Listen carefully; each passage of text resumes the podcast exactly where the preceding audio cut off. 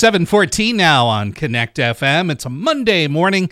Time right now for Police Positivity, sponsored by Auto Undertaker in Dubois. And we welcome in this morning Dubois Police Chief Blaine Clark. Uh, Chief, good to see you. It's been a few weeks now. It has, and it's good to see you too. I'm just glad to be back in some ways. Other ways, the vacation was nice. Yeah, as good as it can be to be to be back at it. But uh, here we are. It's Monday following Thanksgiving. This is uh, known significantly as what they call Cyber Monday. A lot of people are going to be doing some online shopping today. You've got some uh, words of advice and caution.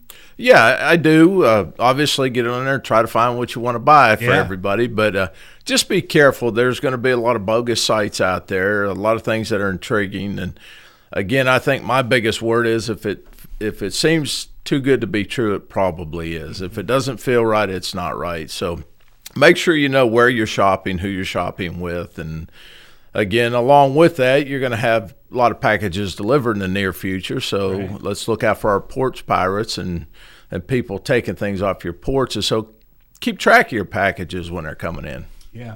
It's amazing that as time goes by, that old adage remains true. If it sounds too good to be true or looks too good to be true, it probably is. So Yeah, our parents had they had a lot of wisdom. they they sure did. And also, we're into the heart of uh, buck season here and uh, this part of the country. That's a big thing. So It- anything in regards to that? Yeah, just be careful with your weapons. Uh, you know, obviously make sure they're unloaded properly, and and if you're out there in the woods, you know, make sure you're a target. But good luck, and, and but be careful. All right, Chief Blaine Clark. It's good to hear from you and good to see you this morning. Hope you have a great week. Thank you. Thanks.